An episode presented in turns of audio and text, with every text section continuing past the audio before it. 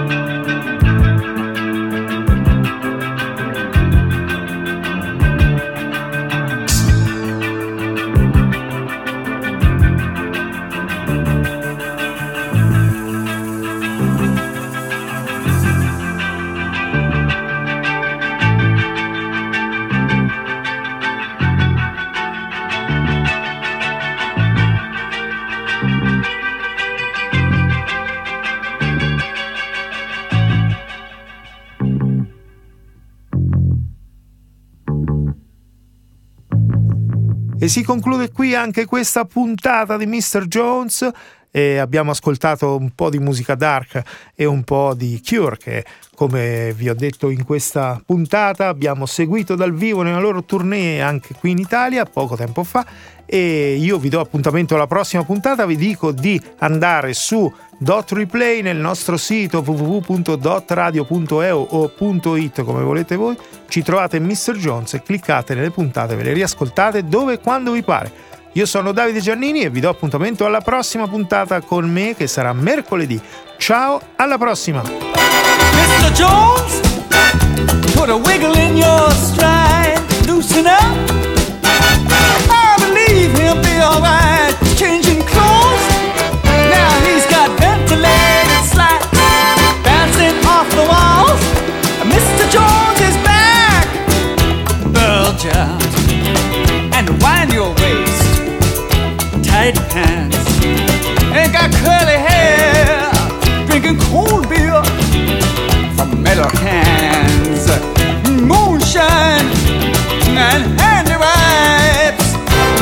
Mr. Jones is back in town. It's his lucky day. Hold up your hands and shout.